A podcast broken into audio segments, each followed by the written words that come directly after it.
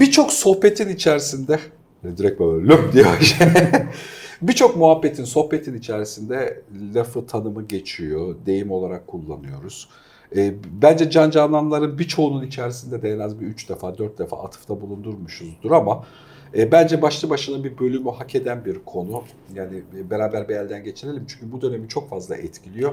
Şu fırsatlar, çokluklar, çokluklarda karar verme mekanizması, doğru kararı nasıl vereceğiz, bu kadar çok bilginin, hengamenin içerisinde nasıl yürüyeceğiz falan mevzusu. Çok önemli bir şey kırıldı gerçekten 2000 yılından bu yana. Yani dijitalin etkisi mi, dünyada ekonominin dağılma tipinin değişmesinin etkisi mi, kapitalizmin bu kadar yaygınlaşmasının etkisi mi, bilgi dağılımında performansın değişmesinin etkisi mi ya da bunların hepsinin üst üste gelmesiyle beraber oluşa gelen bir sonuç ve biz artık gerçekten bilgide, insan ilişkilerinde, işte eskiden nadiren rastlayabildiğimiz hemen her şeye, eskiden rastlamış olmayı bir fırsat olarak gördüğümüz hemen her şeyden artık çokçaya sahibiz.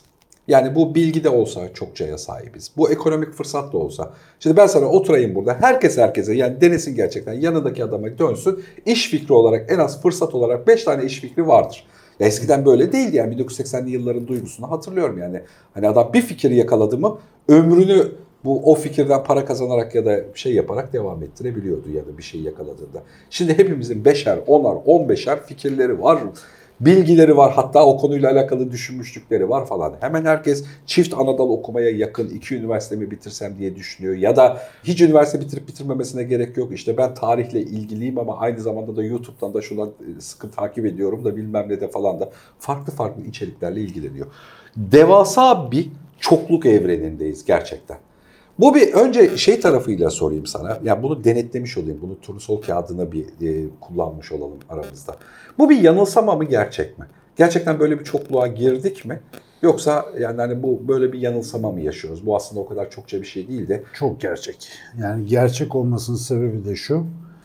E, arzuları sınırsız ve neredeyse kaynaksız bir dünyada yüz binlerce yıl hayatta kalmış olan ataların açlıklarını bugün doyurmaya çalışıyoruz. Yani güvenliğe olan, kaynağı olan, besine olan, imkanı olan, seçeneğe olan, e, efendim kalabalığa olan, yani kalabalığın yarattığı hmm. güce olan arzu yüz binlerce yıllık. Hani varsa Carl Gustav Jung'un dediği gibi bir e, bilinç dışı zihin, ortak bir bilinç dışı varsa oradaki en büyük travmalar bunlarla ilgili olmalı ki Bugün mesela üretim bantlarımızın hızı, teknolojik ilerlememizin ivmelenme biçimleri, e, hayatımızı değiştirme ritmimiz bunlar hiçbir normal değil. Yani sürekli mesela daha hızlı bir şeyler yapıyoruz ama niye bu kadar hızlanmamız gerektiğini düşünecek vaktimiz yok. Yani çünkü o o kadar derinden bir arzu ki daha hızlı daha hızlı olmamız lazım falan. Devamlı hızlı. Mesela işte bir ara anlattım gene Can Canan'da geçti bizim Atıl'ın lafıydı teknomarket geziyoruz. Böyle işte fareler var. Gittikçe küçük küçük küçük bir minik fareler şey için. Dedi ki la bu fareler şöyle küçülüyor da benim elim hep aynı. Yani fareyi küçültmek, küçültebildiğin kadar küçültmek teknolojinin yaptığı bir şey ama bu insana uygun mu diye sormak sonradan aklımıza geliyor. Zarar vermeye ya da ergonomi sınırlarının dışına çıktığı zaman yani kullanamaz olduğum zaman. Şu anda gerçekten seçenek bolluğu bunaltacak düzeyde ve bu bir gerçek seçenek bolluğu. Bugün artık insanın yokluklarını, üretim ihtiyacını, büyümesini bilmem nesini değil. O yüzden bugün önce can ve sonra canında seçim konusunu konuşuyoruz. Yani nasıl karar vereceğiz, nasıl seçeceğiz? Esas sorun o yüzden bu. Ya mesela yani satılan kimlik modelleri var. Yani satılan derken yani hani fikir olarak çok böyle lansmanı yapılan, hani öne çıkartılan kimlik modelleri var. Mesela bunlardan bir tanesi. Dünyayı gezen her yerde yiyen, yiyen, içen, fotoğraf çeken, hani oranın çeşitli insanlarla tanışan bir adam. Bu bir kimlik modeli. İşte başka bir adam düzenli olarak çok okuyan, hani bir, bir sürü şey okuyan, okuduklarıyla alakalı bir şeyler yazan, düşünen, bak, bu başka bir kimlik. Ya da mesela çok ekstrem adam. Hani bir sürü sporla ilgili ekstrem e, bir şeyler yapma, deneme, hani sporu ve yaşamsal aktiviteyi hayatında tutan adam.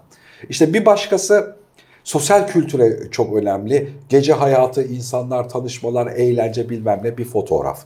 Ya böyle saymakla bitmez. İşte yemek kültürünü çok iyi bilen, muhteşem bir e, e, mutfağı ve masası ya bilmem nesi olan adam. Şimdi bak bu adamların hepsi olmak mümkün teorik olarak. Evet. Ama pratikte mümkün değil. Eğer mutfağı olan adamsa o kadar ekstrem spor yapamazsın. Mümkün değil yani hani mutfağın varsa o da emek sar. Yani zamansal kısıtla seçenek çokluğunun ya da işte dünyayı gezemezsin mutfak varsa yani hani oysa ya da dünyayı geziyorsa mutfak yoktur. Yani hani bu öyle bir şey değil ya da işte kitap okumayla hadi bir şeyleri birleştirebilirsin de bir görecelilikte birleştirirsin yani. Onların başka zihinleri var ama biz hep hani her yeni güne uyandığımızda bunların hepsi sanki hayatımızın birer parçasıymış ve bu bunların bunların hepsinden sorumluymuşuz. Bunlardan herhangi birini eksik yaparsak, bunlardan herhangi birinde az zaman geçirirsek sanki hani dünyaya karşı böyle hani küçük bir adamız. Biz ne bileyim böyle köşede kalmış bir adammışız gibi bir Bir yanılsın. itirafta bulunacağım abi. Bu, yani şu anda dayanılmaz bir şekilde geldi. Ben geçen gün Instagram'da Kıvanç Tatlıtuğ'un profiline baktım. Abi o kadar adamdan bahsediyoruz falan. Bunları bu kadar anlatan bir adam olarak moralim bozuldu. Yani ya bir kere gerçekten profesyonelce hazırlanmış bir profil onu söyleyeyim. Yani kendi yönetmiyordur tahmin ediyorum. Kıvanç Tatlıtuğ zaten Allah herif Apollo gibi yaratmış o ayrı bir konu.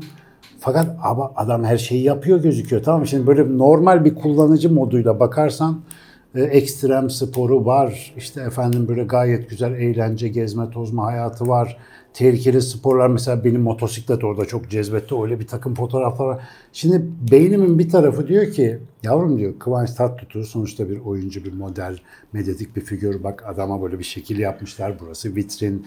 Git bak sor kim bilir ne derdi vardır. Onda sırtında çıban çıkıyordur falan. Arka planda benim e, zihnimin bilinç tarafı böyle bir şey söylerken Atavi zihnim diyor ki geldin gidiyorsun millet ne hayatlar yaşıyor Allah belanı versin diyor bana devamlı. Ulan öleceksin diyor. Aynı benzer duyguyu tam iki gün sonra net şey, Netflix'te bir tane belgesel buldum. Böyle sözsüz müzikle yapılmış çekimlerden oluşan Muhteşem Sanat mı öyle bir ismi vardı. Sanatla ilgili neler var diye bakarken buldum. Aslında bir doğa belgeseli Tahiti civarında görüntüler çekilmiş. Hem böyle mikro hem makro böyle müzikler şimdi izliyorsun. İzlerken böyle güzel güzel izliyordum. Bir süre sonra ağır bir depresyon hali geldi bana. Dedim ki ulan ben ölene kadar bunların hiçbirini göremeyeceğim. Bunları görsem bile görmediğim yani trilyonlarca şey Aynen, var. evet. Geldik gidiyoruz. Şimdi bunları görüyor olmak dolayısıyla böyle düşündüğünde bir nimetten ziyade büyük bir külfet. Yani büyük bir külfet çünkü o eksiklik hissi tecrübeyle kapanmıyor. Haberin olmasa cehalet mutluluktur derler ya. Yani Tahiti'de Ya bir de- mercan varmış. Bilsen ne olur, bilmesen ne olur. Bir yani. de benim gibi yani işte hani çok maymun iştahlı hani bir- çok fazla işe az da olsa zaman ayırmış adam tipleri senin de öyle olduğunu biliyorum. Yani ciddi bir motivasyonun var dışarıdaki bir sürü şeye. İşte iyi bir tiyatro oyunu izliyorum. Siktir ben çok güzel bir oyun yönetebilirdim. Bak yapmadan gideceğiz bilmem. Aynı duygu. Aynen aynen. İşte iyi bir film izlesem, aa siktir ben bu kadrajları planladıydım aslında bunu böyle yaparım bilmem. İyi bir belgesel izlesem bilmem ne bu konuyu ben daha iyi biliyordum. bilmem. Vallahi benim aklıma geldi. Vallahi yani böyle böyle bir şeyin içerisinde. Bu arada üretmek için de çaba sarf ediyorum. Yani arka tarafta bir sürü bir şey de yaptığım oluyor ama böyle bir çokluğun içerisindeki yoklukla her gün farkında olmadan depresif bir süreç yaşıyorsun. Ve tam arkasından bir de bunu düşündüm. Yani kendi çapımızda biz bir şeyler üretmeye çalışan, hani bir şeyler yapmaya çalışan da bir hayat çizgimiz olmuş. Biz bile böyle hissediyorsak bu durum karşısında.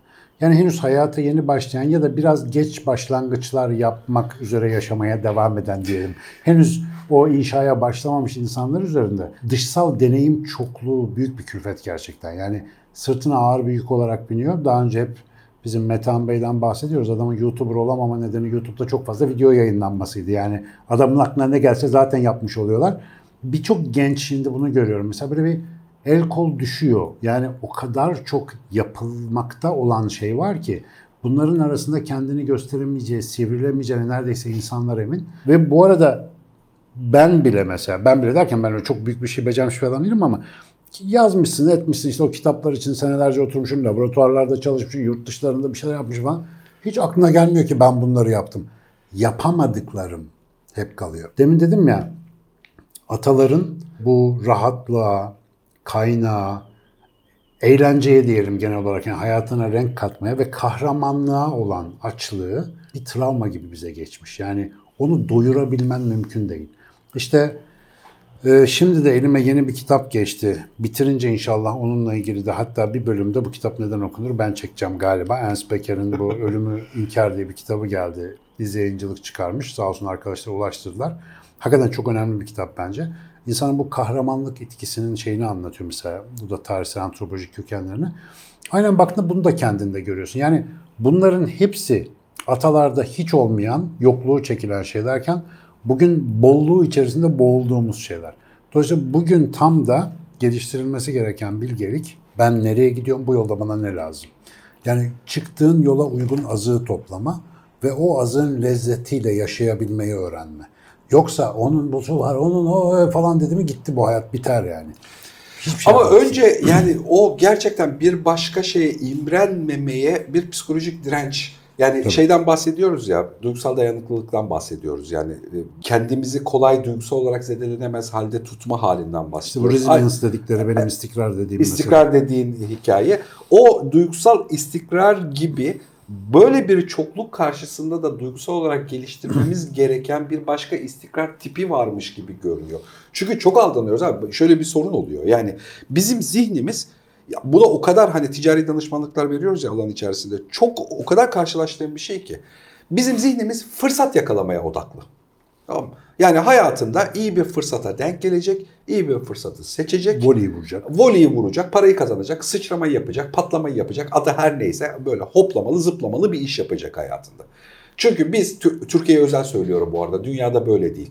Dünyada da belki yeni kuşakta böyle örnekler var ama eski kuşakta başka bir şey. Halbuki biliyorum ki iyi iş her zaman nitelikli biriktirilerek organize edilir. Dünyada da böyle, Türkiye'de de böyle. Hatta bunun zamanı eskiden 20 yıldı, şimdi 2 yıla düştü. Tabii. Yani iddia ederek söylüyorum. Sen doğru ve düzgün bir şeyi bul. Ödev yapmış ol. YouTube kanalı yap. 2 yıllık yatırım yap düzgün ve ritimli. 2 yıl sonra söz veriyorum para kazanacaksın. Güzel de para kazanacaksın. Şeyi yok. Ama hiç kimsenin 2 yıllık bir konsantrasyonu yok. O bir şey yapacak ve patlayacak. Hep karşılığında da bana hani şey cümlesiyle beraber geliyor. Niye öyle diyorsun abi? Kız çocuğu işte giriyor marketten bir alışveriş yapıyor. Videosu 1,5 milyon izleniyor falan. Hep, hep konuşmada buna göre. Abi o o değil. Yani konuyu karıştırıyoruz. Hani orası orası değil. Voleyi vurmak kimin işi? Kimin es yaşam biçimi? Avcı toplayıcı abi. Evet. Avcı toplayıcı voley vurarak yaşıyor. Yani mamutu buldu mu bitti. Ama sonra aç geziyor işte. Yani o kafa hala geçmemişti. Diyor mu ya işte e, kitabımda da yazdığım gibi ürün yerleştirme yapıyor. Ozancığım şuradan ifadeler kulak çıkarsa çok memnun olurum. İnsan fabrikalarının hikayesi bu değil mi zaten? Yani o doğduğumuz şey işte bu. Bu kafa. Onu değiştirebildiğin zaman zaten kalıcı sürdürülebilir, iz bırakan bir şey yapıyorsun.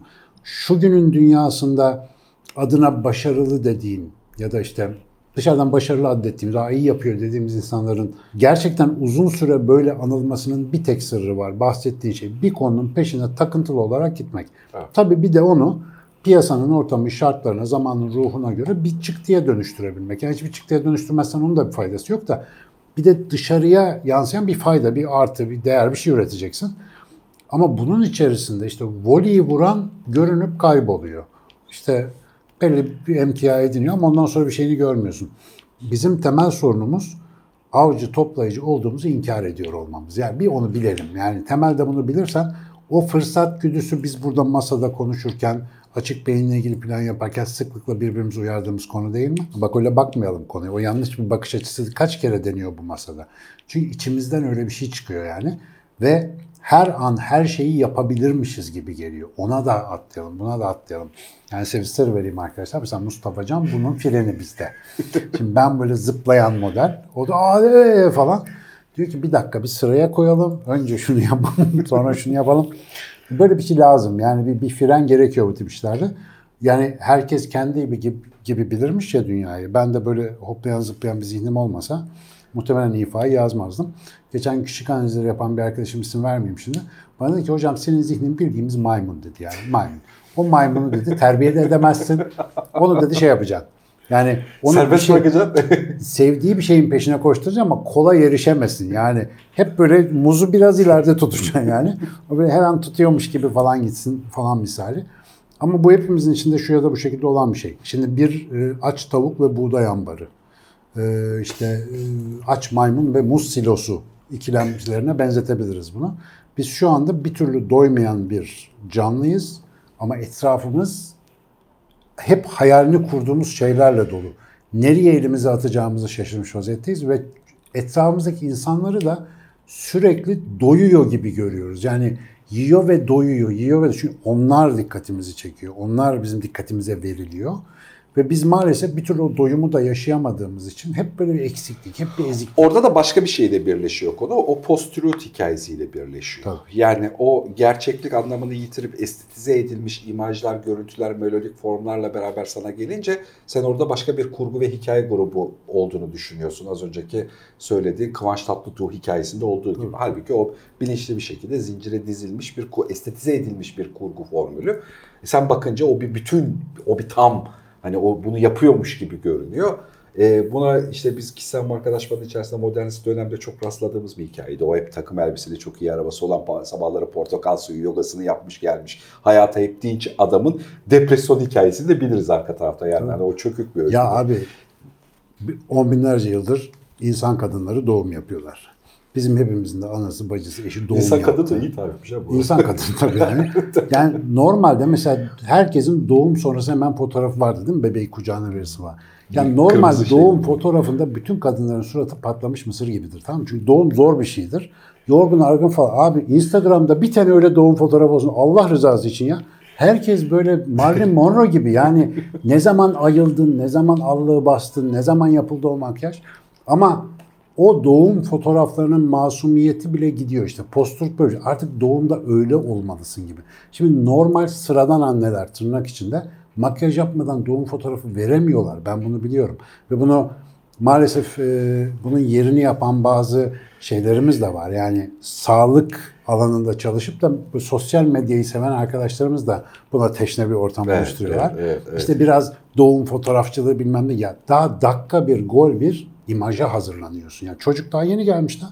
Yani o çocuk kakasını yiyor şu anda. Daha yeni annesinin karnından yeni gelmiş. Yani Ay öyle me- iyi değil. Abi tabii mekonyum yapıyor o çocuk. Yani siyah zift gibi bir şey sıçıyor affedersin. Yani öyle bir varlık, zayıf, aciz, ıslak, kaygan. Öyle bir şey yok böyle fistolun bilmem ne. Gerçekten bizi koparıyor yani onu söylemeye çalışıyorum. Şimdi buradaki hal biraz karikatürize belki. Yani doğum fotoğrafının makyajlı olmasında çok bir sorun olmayabilir. Ama bütün hayat böyle allı pullu gösteriliyor bize. Sen orada dönüp bakıyorsun. En sevdiğim benzetme Cem Yılmaz yapıyor ya. Dolabı bir açıyorsun yarım yoğurt suyunu salmış falan. Yani gurme programı izlerken dolapta başına gelen hikaye. Hayat gerçekten böyle yani. Senin evin, senin aynada gördüğün şey hiç öyle değil. Eğer biz bir gün ya işte sevgili Kıvanç Tatlıtuğ'un ya da işte bir başka ünlü arkadaşımızın sabah kalkar kalkmaz gözü çapaklı bir fotoğrafını orada görebilirsek normale dönüyoruz demektir. Bu olmayacak. Bu olmayacak. Bize oradan aktarılan seçenekler bizim tutturamayacağımız seçenekler. Bu görüntüyü görmemiz kolay. Görüntüde bunu hepimiz analiz ediyoruz. Bir de işin kariyer, başarı, eğitim, vırt zırt gibi alanları var. Burada da önümüze konan ya da beynimizin görmeyi seçtiği şeyler bizim yapabileceğimiz şeyler değil. Demin onu diyordum ürün yerleştirme yaparken. Kitabımda da yazdığım gibi yani 3. cilt, İFA'nın 3. cildi sınırları aşmaktan bahsediyor ve oradaki temel e, biraz da nasıl diyelim sivri gelen iddia şu. Sen sınırını zorlamazsan dünya üstüne çöker. Sen sınırını zorlarsan, bir yol açarsan kendine o zaman etraftaki seçenek çokmuş ya da seçenek yokmuş hiç umurunda değil. Sen artık yolun kendisi, yaşamın kendisi oluyorsun. Burada bir böyle bir yol var. Ödev insana düşüyor. Problem burada. Sosyal medyadan öğrenemezsin bunu. Kitaptan okuyunca, benim kitap okuyunca da olmaz. Senin bir karar vermen gerekiyor. Sen o sınırı zorlayacaksın. Bir yola gireceksin. Sonra yolda istersen Kıvanç'a bak, istersen öbürüne bak. Bakabilirsin. Sıkıntı yok. Gidersin çünkü. Ama gidecek rotan yoksa, zorlayacak sınırın yoksa her çarpan senin yönünü dönecek. Bir oradan vur buraya dönersin, bir buradan vur buraya dönersin. Anlatmaya çalıştığım şey de temelde bu. Seçenekle dövüldüğümüz bir çağdayız. Bunu unutmayalım. Yani seçeneksiz değiliz, çaresiz değiliz. Sadece seçenekler arasında bir çareyiz. Bir de çokluktan bahsediyorken bir yanılsama daha oluşuyor aslında. Yani gerçekçi ve detaylı bir şeyi irdelemeye, kazımaya kalktığında hani milyarlarca seçeneğin içerisindeyiz ama aynı zamanda da o kadar hızlı sınıra varabiliyorsun ki mesela Hani sınıra vardığımız cümlelerden bir tanesi. Canlı nedir abi? Bilmiyoruz hala. Tabii. Gerçek nedir abi? Bilmiyoruz hala. E, beyin yanılsamasıyla gerçeklik dünya arasındaki bilmem neyle bilmiyoruz abi. O kadar hızlı da bir sınıra da geliyorsun ki hani hani abi dünyadaki her şeyi biliyorduk. Yani her şey her şeyle alakalı içindeydi. İşte Google'a bastığımızda milyarlarca seçenek veriyordu bize. Hani her şeyle alakalı tonlarca bir şey vardı falan. Bir yere geliyorsan zıp diye birdenbire evren bitiyor. Yani hani zihinsel evren ya da duygusal evren bitiyor. Orası da bir zonklama hali. Yani hani başka başka şeylerle alakalı sınırımız var. Bu hani yaratıcılıkla alakalı konuşurken hocadan öğrendim geyini yaparım. Hani düz çizgi, eğik çizgi, kırık çizgi. Başka çizgi yok. Abi bu sen söylediğinde de benim moralim çok bozulmuştu ya. ya gerçekten o üç çizgiden de başka çizgi yok. Ee, bu arada biraz önce söylediğin şeyi hatırlattı. Büyük bir Türk düşünürü var. Ee, Hazreti Ozan Özgül. Onu da hatırlattığı gibi. Ee, gerçekten bir yıldır mesela Covid konusunda belirsizlik anlamında değişen hiçbir şey yok. Hala hiçbir şey bilmiyoruz. Hala önümüz karanlık. Ve insanları en çok mesela geren ve böyle eli kolu bağrı bağlı bırakan şey bu. Sanıyoruz ki bilim kurulu, sanıyoruz ki Çin, sanıyoruz ki Amerika bir şeyler biliyor da biz bilmiyoruz zannediyoruz. Kimse bir şey bilmiyor. Bunu fark etmek daha da büyük bir yıkıntı. Yani bu Bir kadar şimdi mı çaresiz? Çok korkucu korkutucu bir durum var. Mesela bilinmesi gereken daha büyük bir şey de olmayabilir. Burada da bir yanılsama var. Bilinmesi gereken daha büyük bir şeyi arıyoruz ama olmayabilir işte. Yani bu bu bu kadarlık gördüğümüz, tanımadığımız grip olabilir. Yani hani bir şeyde ya da hızlı yayılan. konuştuk işte- ya önceden niye Ha. komplo teorileri bu kadar revaçta? Rahatlık çünkü. Oh birisi çözmüş abi kesin bu uzaylıların oynamış dedi mi rahatlıyorsun. En azından işte sebep arayan zihnine bir sebep vermiş oluyorsun ama bunların hepsi uyuşturucu. Bunların hepsi bize çizilmiş bütün yollar, bize önümüze sunulmuş bol zannettiğimiz seçenekler hiçbiri bizim değil. Hiçbiri bizim hayatımıza uygun değil. Gerçek seçenek yani bizim olan seçenek bizim kombinasyonumuz ya da bizim açtığımız perdelerden görünecek seçeneklerdir. Bizim için açılmış perdeler manipülasyondur. %90 böyledir. Ne birisi bir perdeyi kaldırıyor, bak diyor orada bir şey var. Seni bir yere götürmek istiyor çünkü. O sana bir havuç tutuyor. Gerçek seçenek senin daha önce kapalı olan ve açtığın perdelerin arkasından gözükür. Çaba gösterdiğin, ders çalıştığın, müktesebat biriktirdiğin, okuduğun, tartıştığın, konuştuğun, yürüdüğün, koştuğun yerler o perdeyi kaldırır. Genç arkadaşlara hep bunu anlatmaya hep çalışıyorum işte üniversitede. Şimdi online derslerde ders konuları iyice tavsadığı için genellikle böyle motivasyonel speech noktasına geliyoruz çoğu zaman. Gaz vermeden yürümüyor çünkü. Ve arkadaşların da en çok tahayyül etmekte zorlandıkları kısım bu. Diyor ki zaten yapılacak her şey yapılmış, var olan her şey var. Ben sadece seçeyim. Değil yavrum onlar. Senin seçmen gereken seçenek muhtemelen şu anda menüde yok. Onun menüsünü senin yazman lazım. Senin bir seçenekler dizgen olması lazım. Kendi gündeminde onu seçebilmen lazım. Markete gidince de böyle. Okul seçerken de böyle. Evlenirken de böyle. Çocuk yaparken de böyle. Emekli olurken de böyle. Bu her zaman böyle. Ne yaparsan elinle o gelir senin. En sevdiğim de iş. Bu arada mesela bir şeyi de hadi zorlayayım konuda diye söyle bir gıcıklık yapasım geldi. Seni Markete zaten gidiyorsun. hissettim. Böyle bir gıcıklık yapasın vardı. Markete gidip devasal ürün raflarına bakıp binlerce ürün olduğunu zannediyorsun ama azıcık arkasını kazı, ka- kazıdığında o ürünlerin hemen hepsinin 10-12 holdinge bağlı olduğunu öğrenmek de bir gerekiyor. Tabii tabii. Yani Hepsi da- aynıymış meğersem. Yani hepsi aynıymış, hepsi aynı holdingin altındaki şirketlerin alt kırılımlarıymış. Yani o çeşitlilik aslında nasıl bir yanılsama doğuruyor falan da hani hep aynı kültürden geliyor ya anlama açısından da belirleyici olabilir. Hadi bu bölümü bu sefer böyle içim kaşındı şeyde. Karar vermeyi kolaylaştıracak bir üç maddelik çizelge çıkarsana. Yani mesela şunu yapmak lazım, bunu yapmak lazım. Çünkü bunu konuşuyoruz ama insanlar yani bir başlangıç, örneklem görmek için bir zihinsel olarak tamam doğru. Yani hani onlar da aynı problemi çekiyor. Bu bir farkındalık sohbeti çoğunlukla bizim yaptığımız. Bu da doğru ama hani peşi sırada hani birinci adım ne yaparsam e, o karar vermem kolaylaşır ya da zihinsel, duygusal, fiziksel olarak. Ben birincisini söyleyeyim mesela. Belki işini kolaylaştırır. Şeyi bilmek işi çok kolaylaştırıyor abi fiziksel bedensel varlığınla zeka varlığın ve duygusal varlığının bir bütün halinde dengede durması gerekliliği karar verme ile alakalı her eylemin ana koşulu. Biz bunları yani şey zannediyoruz yani homojen ve stabil zannediyoruz öyle değil. Yani bizim zekamızla hep geyiğini yaparım ya yani sen 140 IQ'da olabilirsin çişin gelince 85 IQ'sun. Bu böyle homojen devam eden bir şey değil. O yüzden mesela şeye bakıyorsun çok akıllı bir bilim insanı televizyona çıkıp bir şey yaptığında onun duygusal zekasından, duygusal performansından emin olamadığın için söylediği cümleye de güvenemiyorsun. Halbuki onun söylediği cümleye güvenebilmek için onun duygusal olarak da stabil konumda bir adam olduğu belli. Manyağa bağlamış olabilir, gece oğluna kızmış olabilir. Onun duygusal Bahsettiğin arkadaşa selam göndereyim mi burada? gönderme gönderme. onu. Yani bilemiyorsun ki duygusal anlamda ne durumdadır, nasıl durumdadır e, bir şeyde. Onu stabil zannediyoruz modernizmin getirdiği bir etki. Halbuki artık bunu biliyoruz stabil değil. O yüzden biz sosyal olarak, zihinsel olarak, duygusal olarak gay- gayet yani psikolojik olarak ve bedensel olarak bir bütün olduğumuzu ve bunların hepsinin kendi içinde birbirlerini dengeleyecek bir hareketi olduğunu bilmek, karar vermeyi kolaylaştırır. Yani karar vermekte her zaman aynı optimal tavrı sergileyemezsin. Bir bunun farkı Aynen var. öyle. Yani Evet. duruma göre, bağlama göre, gününe göre değişiklik olabilir. Evet. Bir kere kendi ritmini bil, yani kendi bilmeye bağladık ama yani Evet. gene öyle şey yapacak bir şey yok. Bence ikinciye yazılabilecek gündemin var mı yok mu? Her gün. Bugünün gündemi nedir abi? Benim gündem mesela okula gidiyorum bir gündem değildir. O bir zorunluluktur. İçtimaya kalkacağım gibi bir şeydir. Askerde olduğun için içtimaya kalkarsın. Normalde evde olsan kalkmazsın. Bizi zorlayan faktörlerin dışında bizim arka plandaki bir gündemimiz varsa seçimimiz de olacak demektir. Yani gerçekten bize ait bir seçim gündemle alakalı. Bir de yani gündemin de gerçek ihtiyacına uyumlu olması lazım. Yani sırf gündem olsun diye gündem olmaz. Gerçek arzunu, ihtiyacını biliyor olacaksın. Bütün bunların hepsi de insanın hayatta vakit harcadığı en fazla şeyin kendisi olmasını gerektirir. Ya birinci adımda şey desek oluyor mu yani hani e, senin bu sözünden yola çıkarak? Yarın kalkıp yarın ne yapacağını planladığın, bu plan böyle takvime yazılı plandan bahsetmiyorum. Yarın kalkacağım ve şunları yapacağım diye başladığın gün senin günündür artık. Senin kararların günüdür. Çevik yaşamı öğrensinler işte. Yani çevik yaşamın insana sağladığı şey aslında bu. Evet. Uzun uzun hayaller kurmak yerine kısa kısa adımlar planlıyorsun. Yani o kısa adımları planla yeter ki o hedefe git. Biz mesela ben ilk e, bilgisayar aldığım zaman 97 falan gibiydi. Bir arkadaşım çok güzel bir tavsiyede bulunmuştu bana. O zaman program yazıyordu.